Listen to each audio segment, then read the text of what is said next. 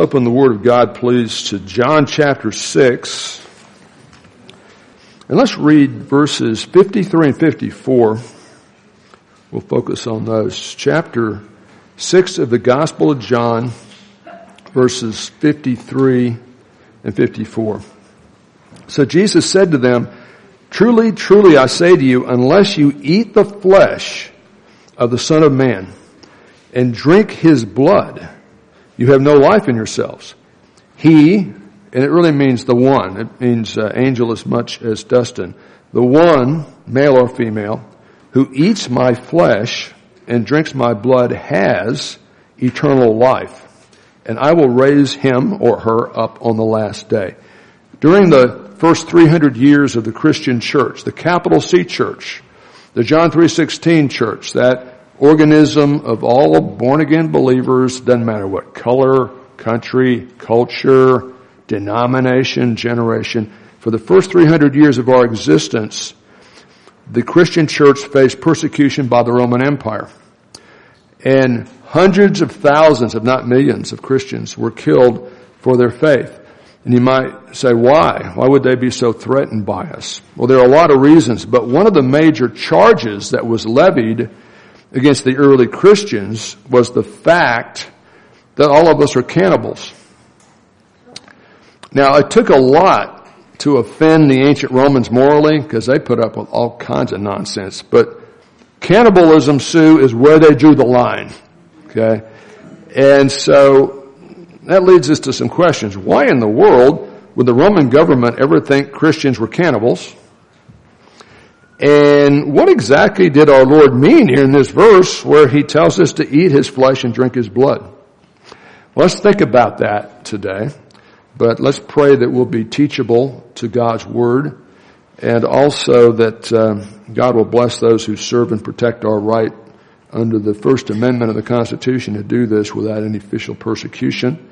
That's our active military, peace officers, firefighters, and, and those good folks. So, um, Wolf Dig, if you would, lead us in prayer in that direction. Amen. Thank you. Okay, for our abstract thought warmer upper, uh, I want you to interpret this. We're going to try to interpret uh, John 6, 53 through 54 in a few minutes, but let's try to interpret this together. After a strike, the entire team will celebrate. Now, what does that mean? Well, it kind of depends on what, what strike means and how are we're going to know what strike means. We've got to find out, what, what do you think? What do you think it means? It kind of depends on what the term team means. Uh, last week we emphasized context. We said uh, context is the key to interpreting scripture and really interpreting anything, including your wife um, or your pastor. But context is the key, right, Holly? But context includes not just reading the verse before and verse after, but correlation. Anything that's relevant elsewhere in scripture, we have to consult that. So, yeah, you guys didn't go for the bait. I thought somebody would say baseball team, but we're going to have to figure out what team we're talking about so we can figure out what the strike is talking about. So, let me give you some possibilities, okay? Did you think about a bowling team? That would work. That would make sense. I still don't know if that statement out of context refers to bowling team, but I tend to think baseball first when I read something like that. But a bowling team, would that make sense? After the strike, they're all going to celebrate, right? How about this? This is a platoon on a military mission. They're going to strike a bunch of bad guys. And if in God's will they kill and capture all the bad guys and none of the good guys get hurt, they will celebrate after that strike, after that military strike, right? This is as recently as yesterday in the news, the United Auto Workers are considering striking, and if uh, they're going to use that to get what they want uh, after the strike, hopefully everybody's going to kiss and make up, and uh, the team will celebrate. And then there's the Astros, my personal favorite team right now. I'm a little bit fickle but uh, they're fun to watch. But yeah, the point is, context is the key to interpreting anything, including your Bible. And context includes correlation. We talked about that last week and we're going to continue the same theme as we look at this very interesting and pretty audacious and pretty graphic and totally unforgettable statement that Jesus says, unless you eat my flesh and drink my blood, uh, you can't go to heaven, especially what he's saying. So what does that mean? Well, let's correlate that statement with its broad context and we'll look at the immediate context. The, the broad context of this passage is the overall Gospel of John. And boy, I love the Gospel of John. And it's a, it's just this, this epic description of the life of Christ after Matthew, Mark, and Luke have been written. And now he's going to say, let me tell you how salvation and spirituality works. Let me tell you about the engine of that. You already know about the basic facts of the life of Christ and the basic dynamics, but let me talk about how it works. So that's the 21 chapters. You got a very beautiful organized, organized introduction and a very neat organized conclusion. But the heart of the book breaks down into three parts. First we have the seven signs. Jesus does at least 35 specific miracles that are delineated in the four gospels, but he would have done hundreds that are generally referred to. But John picks seven specific ones. The first one is changing water into wine or water into Kool-Aid if you're a Baptist uh, to keep a wedding reception going. And the last one is the resuscitation, not the resurrection, but the physical res- resuscitation. It's easier for me to say. Uh, giving Lazarus his physical life back, right? Eh, he didn't resurrect him because he would have died again. But that's pretty spectacular. So you get these miracles that get more and more spectacular. And that word sign means an act that points to something important.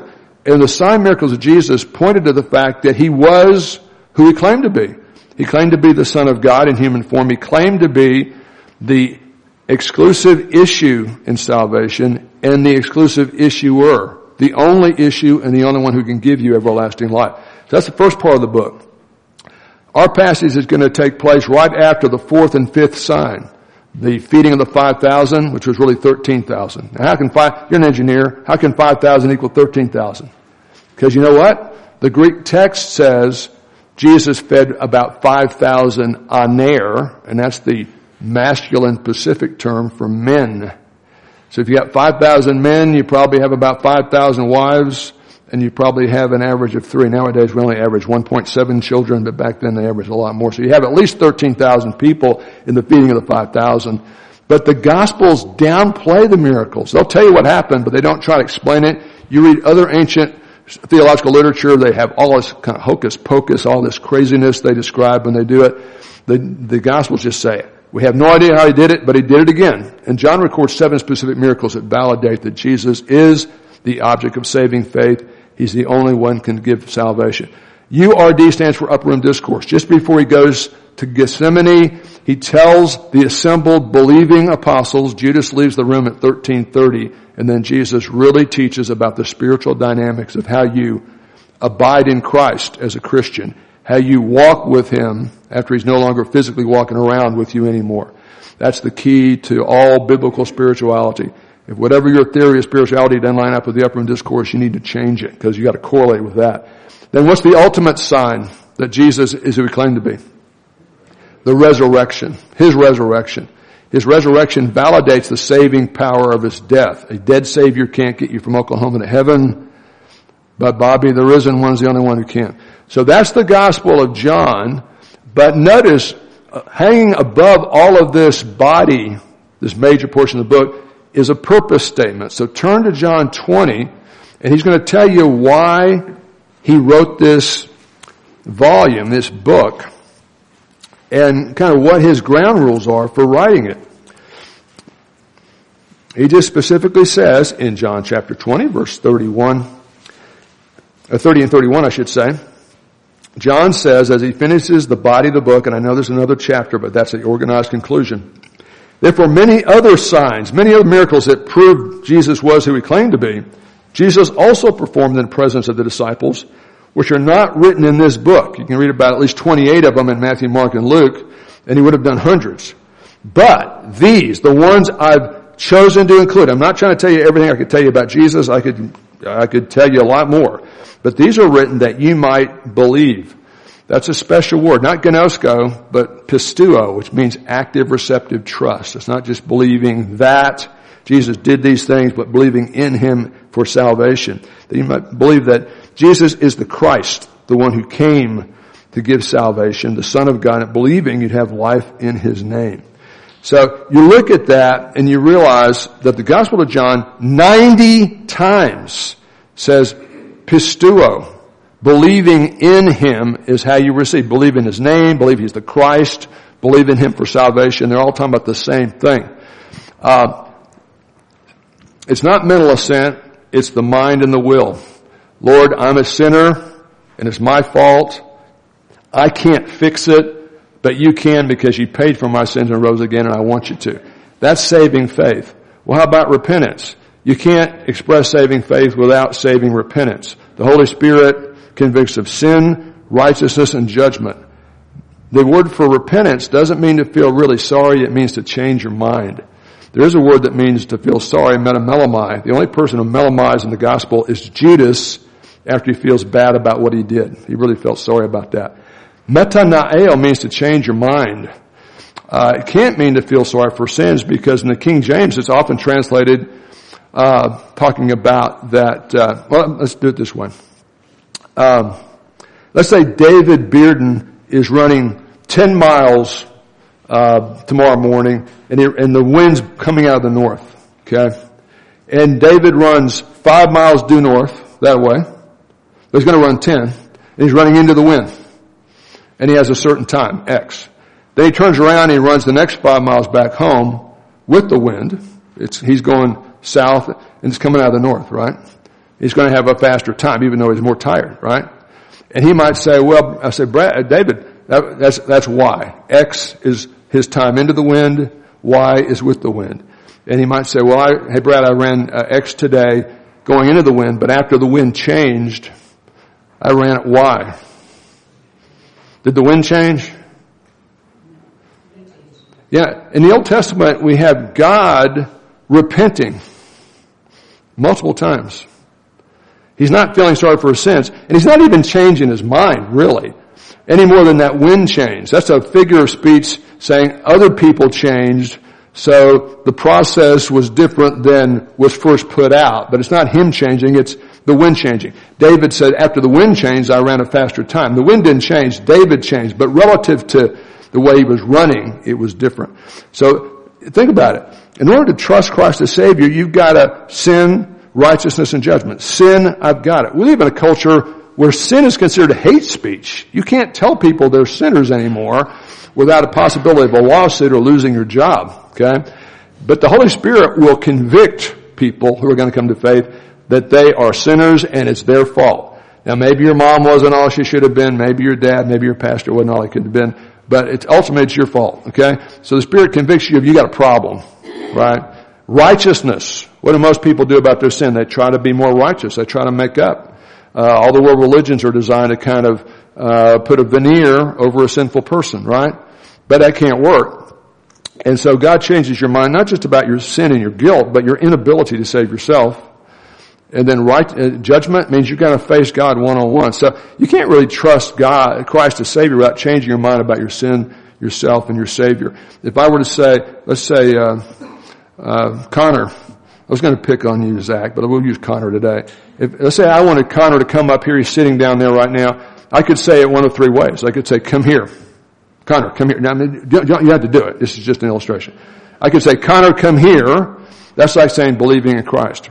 I could say, Connor, don't stay over there. That's like changing your mind about your sin, yourself, and your Savior so you trust Jesus Christ. Or I could put them both together. Hey, don't, come over here. Don't stay over there. Those aren't three different things. They're three different ways of describing the same thing. 90 times in the Gospel of John, where he's saying, I'm writing this whole book so you'll know that Jesus is the Christ, you'll believe and have life. 90 times we're told that the terms for receiving salvation is believing in Christ. Not just believing that he did certain things, but believing that he's the Christ, who's the Lamb of God who died for your sins and rose again. Uh, I love the example of the leper in Mark 1.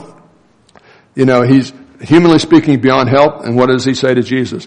Jesus, Carson, he says, hey, if you are willing, you can make me clean. You know what he's saying? I got a problem. I can't fix it. You can. I want you to. And what does Jesus say?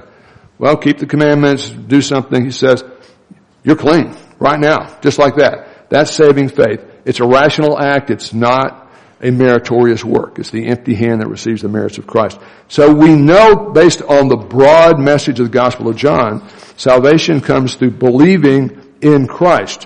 One of the first statements, although it happens before this, is in John 1.12, where we're told as many, even though most people won't go this far, as many, each individual who receives Him. That's not the mind, it's, it's the mind and the will. To them he gave the right to become children of God to those who believe, pisteuo eis auton, who believe in Him. Uh, I can believe mentally that chair will hold me up, but I'm not depending on it to hold me up, and this won't help. Now I'm depending on it. Have you depended on Christ as Savior? That's the way this works. But to the one who does not work, but to him who believes in Christ who justifies the ungodly, that person's faith is reckoned as righteousness. So that's the overall teaching of the book. So when we read about eating flesh and drinking blood, you're going to think maybe he's using that as a graphic metaphor as opposed to adding additional terms since we're told 90 times in the book believing is receiving. Okay? Now here's chapter 6. Let's move from the overall book to the chapter we're in. We've got big miracles being performed. The fourth and fifth sign miracles in this gospel of seven leading to the resurrection. We've got the feeding of the 5,000, but we already told you it's more like what number? 13,000. One little boy's happy meal is the basis, it just keeps coming. The, the creation happens in his hand, he just keeps passing it out. So that's a sign to the masses. Then that night he walks on the water, that's a sign to his men. So he's clearly validating his claims. He's not just making claims. He's validating that what he says is true. Second part of this chapter is the teaching unit. Many people call it the bread of life discourse about Jesus, right? In verse 26, we're back in chapter 6 again. In verse 26, Jesus interacts with the same crowd that he fed the day before, the feeding of the 13,000, and they come to him. They, they find him on the other side of the lake, and he's not real thrilled because he says, you seek me not because you saw signs, miracles that proved my claims about being the exclusive issue of eternal life, but because you ate of the loaves yesterday and you got your stomachs full. These people just want another free meal. That's all they're wanting from him. And they're thinking he might be a political messiah that will overturn the Roman Empire's uh, grip on their nation. That's all they're looking for, is food, circuses, and political relief. Verse 29, he says, don't obsess on the physical. Think about the spiritual. Don't just think about life now. Think about everlasting life in the future, which you will receive by believing in me. In fact, if you look at verse 29, chapter 6, it says, this is what you have to do. Believe in the one whom God the Father sent. That sounds like John 3.16 to me. God the Father loved the fallen world so much he sent his son. What did his son ever do? Perfect righteous life, substitutionary atoning sacrifice, payment on the cross, validated by the resurrection, that whosoever, and the Greek text says, all the ones who believe, even Dustin, even Brad, even Steve, shall not perish future lake of fire, but have everlasting life. Uh, let's let's go back to chapter six. Let's look at verse thirty. We're looking at the context in chapter six, so we can understand this very graphic, unforgettable figure about eating and drinking, eating um, flesh drinking blood. So they said to him, this crowd, most of whom aren't believers at all, they're just looking for another handout. What do you do then, Jesus, for a sign that we may see and believe? In other words, you haven't done enough. We know you took one little boy's lunch and fed 13,000, but that's not enough. We need more. You know, they're trying to play him. They're jerking his chain. They're trying to uh, motivate him to do more miracles for them. They said, our fathers after Moses led them out of uh, bondage, they wandered around for 40 years and God gave them manna every day except uh, on the Sabbath. They got double portion the day before the Sabbath. Our fathers ate the manna, bread in the wilderness, as is written. Back in the Old Testament, He gave them bread out of heaven to eat. And Jesus said to them, truly, truly I say to you, it's not Moses who gave you that bread out of heaven, but it was my Father, God the Father, who gives you the true bread out of heaven and manna was anticipating the Messiah. The manna was a picture of the Messiah who Jesus is. Look at this. For the bread of God is that, and we'd say, is the one which comes down out of heaven and gives life to the world.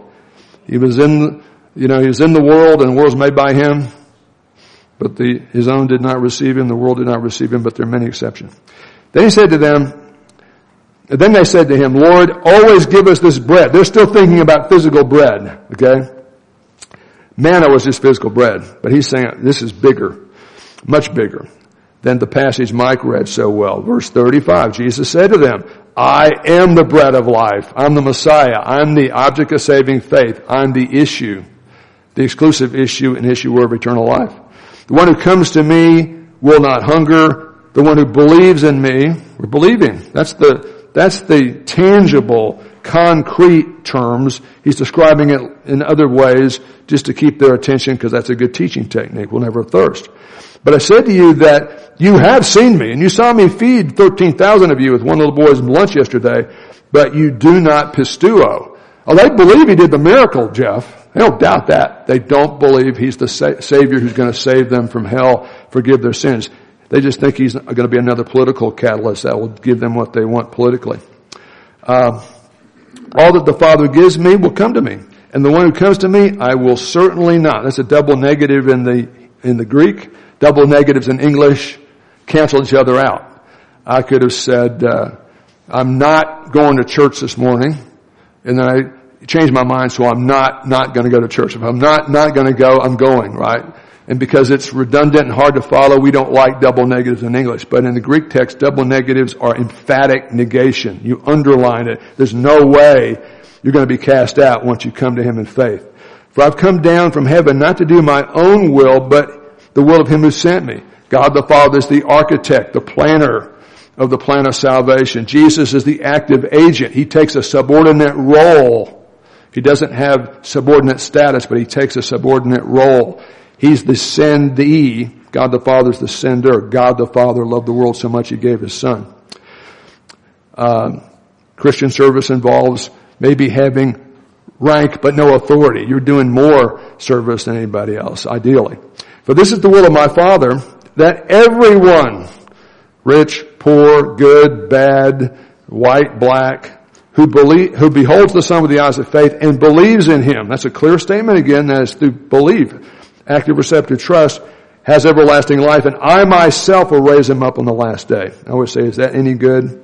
He's the object of saving faith. Look at the initial reaction here, angel. Look at verse 41, 42. Therefore the Jews, this is not an anti-Semitic remark for, for John, the Jews men are always the Jewish leaderships or in Jerusalem or their representatives. Now we're in Capernaum here. There's no way those, uh, elites would even go to flyover country very often. But here they've got eyes and ears following Jesus trying to find stuff they can use against him. So these are bad guys with a bad agenda. Therefore the Jewish officials who had been sent by the leaders in Jerusalem to kind of find stuff we can criticize Jesus about were grumbling about him because he said, I'm the bread that came down out of heaven. Robbie, that's an audacious, crazy thing to say unless it's true. And it's not audacious and crazy because it's actually true, but they didn't believe it. They were saying, isn't this Jesus, Yeshua? He's just that carpenter guy. He's the son of Joseph. Virgin conception they don't know about. Whose father and mother we know. How does he say he came down out of heaven? He's crazy, you know? And they, of course, think he's demon possessed ultimately. Drop down to verse 47. Looking at the context for the eating the flesh, drinking the blood. Truly, truly I say to you, he who believes has everlasting life. Again, clear statement of the terms is believing, not taking communion or not cannibalism.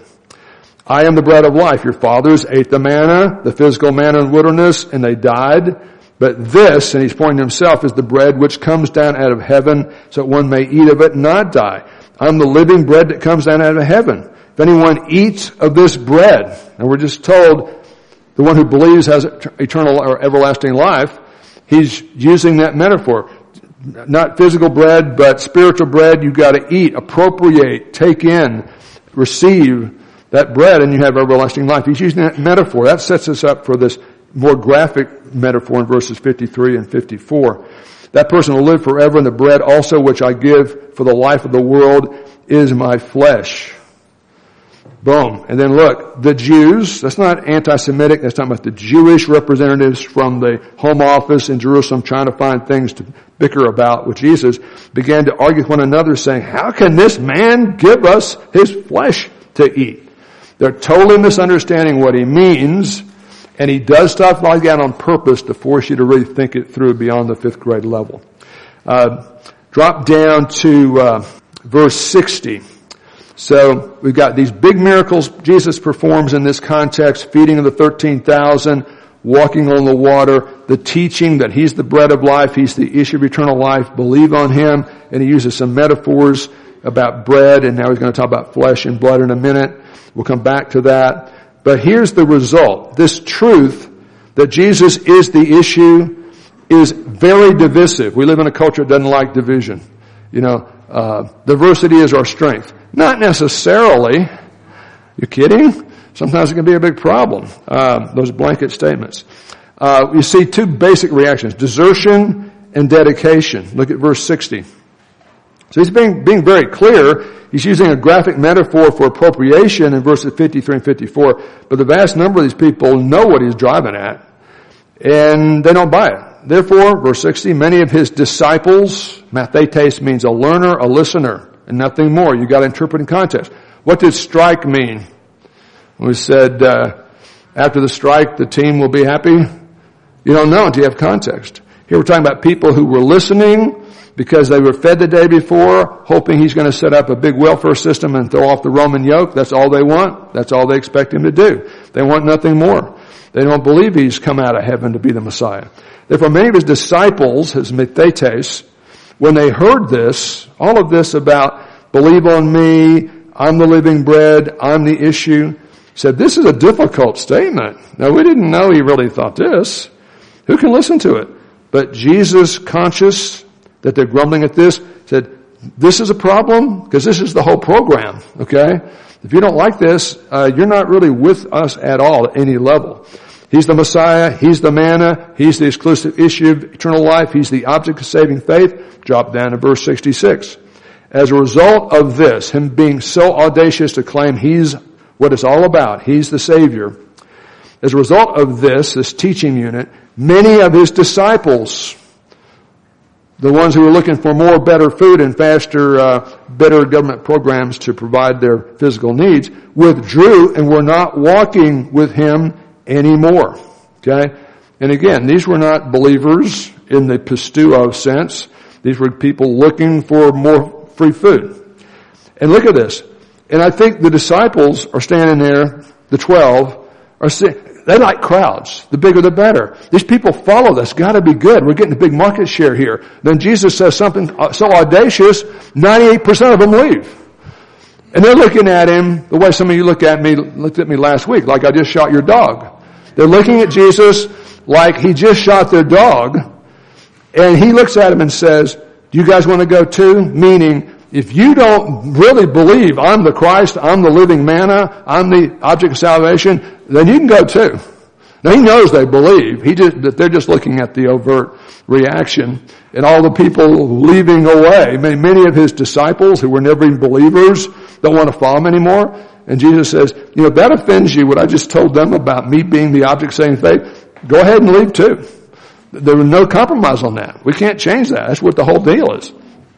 And Simon Peter, who often gets, gets criticized, and not so much from this pulpit, because I've, I've said so many dumb things. I put Peter in the shade, man. You kidding?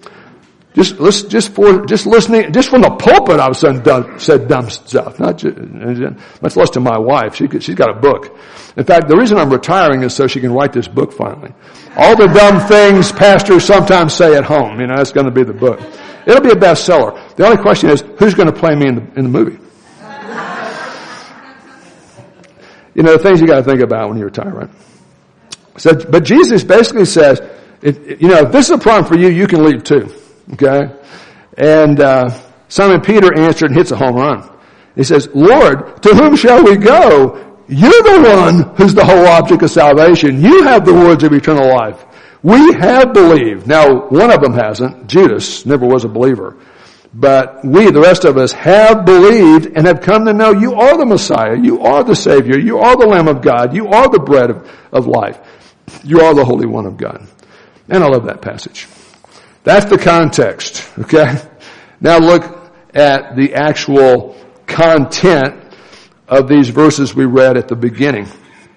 Jesus said to them, verse 53 and 54, Truly, truly, I say to you, unless you eat the flesh of the Son of Man, that's a title for Christ, Son of Man, goes back to Daniel 7, and drink his blood, you have no life in yourselves. What does the Old Testament law say about blood? You, you can't ingest it in any form, okay? He's not calling them to break the Old Testament law. He's using a very graphic, a very unforgettable, audacious figure of speech to make it necessary for these disciples who are coming for the wrong reason to realize we got to get out of here because this guy actually thinks he's the Messiah. He thinks he's the object of saving faith, using a very graphic metaphor, not physical, but uh, metaphorical. Truly, truly, I say to you, when he says truly, truly, it means it's extra important. I tend to think anything he says is probably really, really important, but this is really important. Unless you eat the flesh of the Son of Man and drink his blood, you have no life in yourselves. Let me say it again.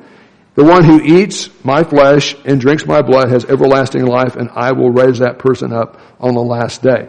Now, I think the shorthand way I would deal with this passage if somebody was throwing it at me and really wanted to know what it meant and didn't want to just argue, that's verse 60, uh, 54, I should say, right? Eat flesh, drink blood, I raise it up. I would say, do you know what? Uh, although like five different times in this passage, Jesus says, believing, is how you receive it. And he uses metaphor like eating the bread or now eating the flesh, drinking the blood, anticipating his death on the cross. But there is a fraternal twin statement in this same passage. Now look, the last part of that, he says, the one who does X has everlasting life and I'll raise that person up on the last day. Is there any other statement, that's verse 54, in this passage where Jesus, and that, this is calculus, this is arithmetic, okay? Put that way. Is there another passage? Notice, he, he expects you to understand what he says here based on what he said earlier. You always use the clear, concrete statements to allow you to understand the more complicated ones. That's, that's pretty graphic. That's unforgettable. That's going to force those disciples who are there for the wrong reasons to realize what this is all about and they don't want it. But look what he says. This is the will of my Father, that everyone who beholds the Son and believes in Him and I put that in italics not because it's implied by the text, but just to show you how you've got everyone who beholds the Son and believes is analogous to eating flesh, drinking blood, because the bold there is exactly the same result. The one who beholds the Son and believes in Him, pisteuo eis auton, saving, uh, active receptive trust, changing your mind about your sin, you got it and you're responsible for it. Righteousness, you can't manufacture it and judgment is coming. So you throw yourself in the mercy of the court, trusting Jesus Christ as your Savior, has, uh, yeah, one who believes in Him will, will have everlasting life. I myself will raise Him up on the last day. Sherry, you see that? Last day, last day, everlasting life, everlasting life. That's the same result. This is a clear statement. This is a graphic metaphor to get your attention and make it unforgettable. And you gotta think above a fifth grade level maybe to process that. Uh, and maybe some people miss it at first, but if you really want it, God will help you to figure out what it's talking about. So that, that'd be the short way I would deal with that myself. But uh, let's look at some other examples on your handouts there. I just list some of the statements where in this context, he just makes it clear the terms for receiving salvation. It's not eating his flesh and drinking his blood literally, but believing in him, appropriating him. When you eat, you, you appropriate something, right? Uh, back in 35 and 36. Not 1935, but uh, chapter 6, 35. Jesus said to them, I am the bread of life. He who comes to me will not hunger. He who believes in me will never thirst. But I said, some of you don't believe. Some of you just think I'm a political hack, right? 47 through 51. Truly I say to you, he who believes has everlasting life. I'm the bread of life. See that pattern? Verse 64. But there are some of you who do not believe. And he knew they didn't really believe in a saving sense. He knew Judas didn't believe and never believed. And then uh, 66 to 69, as a result, many of these surface disciples who were looking for another handout were offended. They leave. They don't want what he's offering. They just want more free food. So Jesus looks at the 12 and says, if, if that's a problem for you, you can leave too. And Peter says, we have believed and we've come to know you are the Holy One of God. So, what do we, what do we say about chapter uh, 6 verse 53 and 54? What I would say, Dustin, is this is uh, an impossible to ignore, unforgettable, audacious, true claim about Jesus saying you've got to personally believe in Him. You've got to appropriate Him for salvation. Let me punt to a higher source. A study Bible. This happens to be the MacArthur Study Bible on these verses. Jesus' point in these verses about eating and drinking the flesh and the blood was an analogy that has spiritual rather than literal significance. Just as eating and drinking are necessary for physical life and involves you appropriating that, you know, looking, looking at the aspirin uh, bottle will not help your headache. You can look at it all day long. And you can believe it could help your headache. You've got to appropriate it. It's not going to work, right? Uh, so when you ask grandma, did you get the prescription filled? That's not enough. Did you take your pill, your heart pill or whatever you're taking? Uh, just as eating and drinking are necessary for physical life, so also is belief in his sacrificial death on the cross necessary for eternal life. The eating of his flesh and drinking his blood metaphorically symbolized the need for accepting Jesus' cross work. But then the note says for the Jews, a crucified Messiah was unthinkable, which is really unfortunate since the whole Old Testament system is about sacrificing animals, saying without the shedding of blood there's no remission of sins. The whole Passover ritual is all about sacrificing a lamb. The Day of Atonement is all about sacrificing a representative animal sacrifice. And Isaiah 53 goes into great detail saying the Messiah is going to be crucified for our sins. So the fact that they missed it wasn't because God didn't give them enough information. Now, a study Bible that I think is the best and underrated study Bible, the best underrated study Bible, I should say, is called the Nelson Study Bible. I don't think it's even in print anymore. I only bought it because back in the day when we used to drive on 45 to just north of Houston and then make a left to go home for Christmas, there used to be, I guess there's still a mall just uh, south of Huntsville that uh, kind of had, uh, you know, those, uh, what do you call those malls that have cut rate discount? Outlet mall, yeah. And they had a Christian bookstore. Now, uh, kids, if you're under 40, there was a time there were physical brick and mortar Christian bookstores with books. There are a few, but they're dying. Everybody buys it on uh, the uh, the internet, and that's okay, I guess, as long as uh, somebody who's a believer is making money off of it. But anyway, yeah, the only reason I bought this Nelson Study Bible 20 years ago is because it was on sale. Instead of $79.99, it was $7.99. And I'm going to buy that even if it's heretical. It's just such a good deal, you know? But, uh, this is what they say. It's very similar. I'm not sure. This was, this has been around longer than the. I'm not sure they were copied. I, they were probably one copy. Eats my flesh, drinks my blood. Jesus has made it abundantly clear in this context. Isn't that what we're talking about, Betty? Context? That everlasting life is gained by believing. The terms are believing. Verse 29, verse 35, verse 40, verse 47. These verses about eating fleshing, eating the flesh, drinking the blood, teach that the benefits of Christ's death must be appropriated by faith by each individual. So I think it's a nice way to say it. And again, if you've got 15 minutes and somebody's really interested in Bible study, you can walk them through that passage. Uh, if you don't have any time, but you got two minutes, the elevator pitch, just punt to 640. 640 says, this is the will of my Father. Everyone who beholds the Son and believes has everlasting life. I'll raise him up the last day. Unless you eat my flesh and drink my blood, you, you know, you, you got to be raised up on the last day kind of thing. So those are parallel. Those are kind of, I would say, fraternal twin passages. So take this to heart. Context is key. And I think this, this statement about eating the flesh, drinking the blood, which our Lord uses, is a great example of a key characteristic of His teaching ministry. He often says things that could be, I say, simply understood if you simply take them apart from context.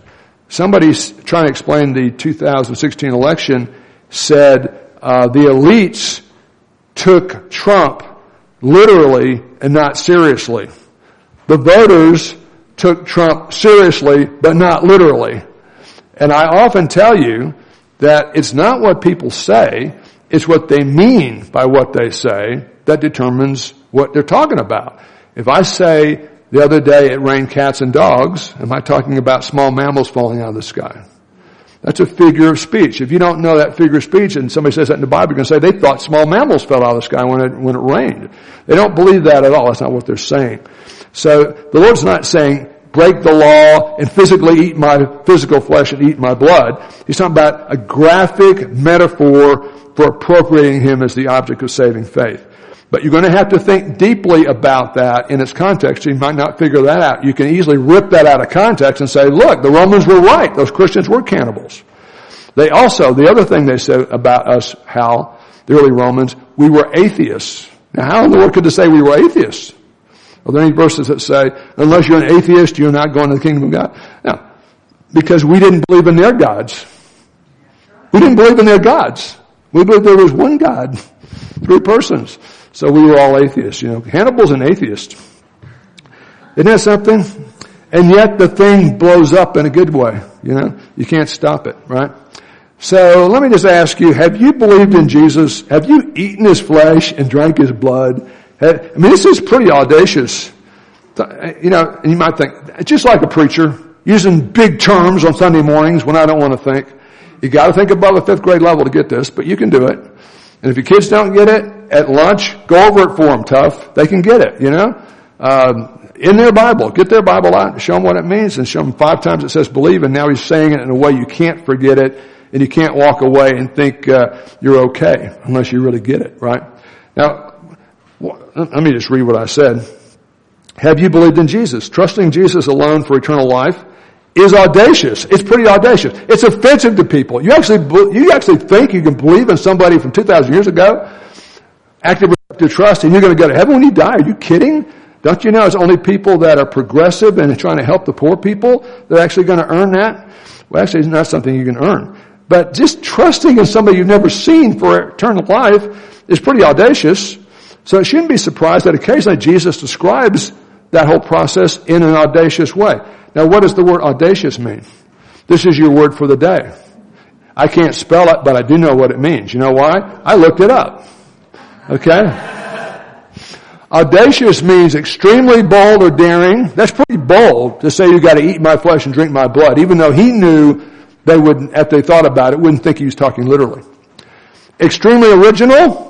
I'd say Jesus is extremely original. But I think the, what the, the best description would be bold in defiance of convention. I mean, if you take it literally, he's saying, let's break the Old Testament law. And plus, after he's all eaten up, I guess nobody else goes to heaven, right? Recklessly bold in defiance of convention, right? Jesus does that. Sometimes we get too comfortable with how audacious Jesus person and claims really are, right? And we kind of homogenize it, right? Uh, but trust me, uh, this idea that we can trust Christ and have salvation as a gift is repulsive to religious thinkers, and we're all kind of religious in our fall. We're kind of all religiously oriented. We think we got a salvation's a DIY. What does DIY stand for? Do it yourself project, or at least Jesus builds a bridge halfway, and we build the other half of the bridge, or something like that. Um, if you are a believer, and I put your name there, you can be tough Brumley. I wish my, I wish my name, I wish I had a nickname like Tough. Um, my, my nickname in high school was Slicer. You know, which isn't good because I had kind of this early screwball that sliced and I hit my drives with a slight curve to the right, you know. Uh, you know, as a conservative uh, thinker, I'm often, you know, talk too long and too far to the right. And as a golfer, I'm very short and too far to the right, you know, because I tend to leak it to the right a little bit. But, uh, yeah, just put your name in the blank. Believers, Dustin Wiley, Stan Heath, Jenny Heath, Debbie McCoy, who's probably driving home from Tulsa now. She got to go visit the kids this weekend. Uh, must be clear about just how audaciously awesome Jesus is. And we need to live consistently with that. And trust me, it's going to be offensive to some people. Okay, you don't have to be among the elites at, at uh, university level uh, to get some flack for actually believing this stuff. But I mean, you know, you've overcome the world, First John says, when you believe Jesus is the Christ, because the world wants you to believe anything about Him, good, bad, or ugly, except that He is the issue, in the issue of eternal life. So um, I'll close with this. If you were arrested for being a Christian, would there be more than enough evidence to convict you based on how you conduct yourself at work, on business trips, after the Kiwanis Club meetings, during the Kiwanis Club meetings, you know, or maybe uh, during first hour on Sundays? I don't know. Let's have a word of prayer. Father, I thank you that you give us clear statements, easy to understand truths that get repeated a lot for our baseline. And then when we see an audacious, amazing, graphic, unforgettable metaphor like this, eating flesh, drinking blood, we know it's not talking about cannibalism. It's talking about personal appropriation of Jesus from the depth of our heart. And for those of us who have trusted by your grace in the saving merits of Jesus Christ, Help us to realize just how amazing He truly is. Let Him be the celebrity of our life, not some baseball player, singer, dancer, or entertainer, although we may appreciate their talents. Uh, if there's anyone here this morning who's not from the depth of their heart moved information from their head by your efficacious grace to the, from their head, I should say, to their heart. Open their heart to see and believe to throw themselves on the mercy of Jesus, daring to believe that even though they are sinners, they've broken your standards, they break their own standards at their worst, and they can't fix it, Jesus can. He's paid the debt for them, and if we will say to Him, if you are willing, you can make me clean, I trust you because you died for my sins and rose again, I receive you as my Savior, you'll give that person the gift of eternal life. Uh, we give you praise, glory, and honor that God the Father, you are the author of this plan. Lord Jesus, you are the active agent of this plan. And God the Holy Spirit, you are the activating agent where you draw us and regenerate us when we believe. So help us uh, to reorient when we bump into passages like this. Let's go back into the context, see what has clearly been said before or after, and uh, make us better students, but more importantly, better uh, Christians as we realize the great awesomeness of Jesus Christ. We pray in His name. Amen.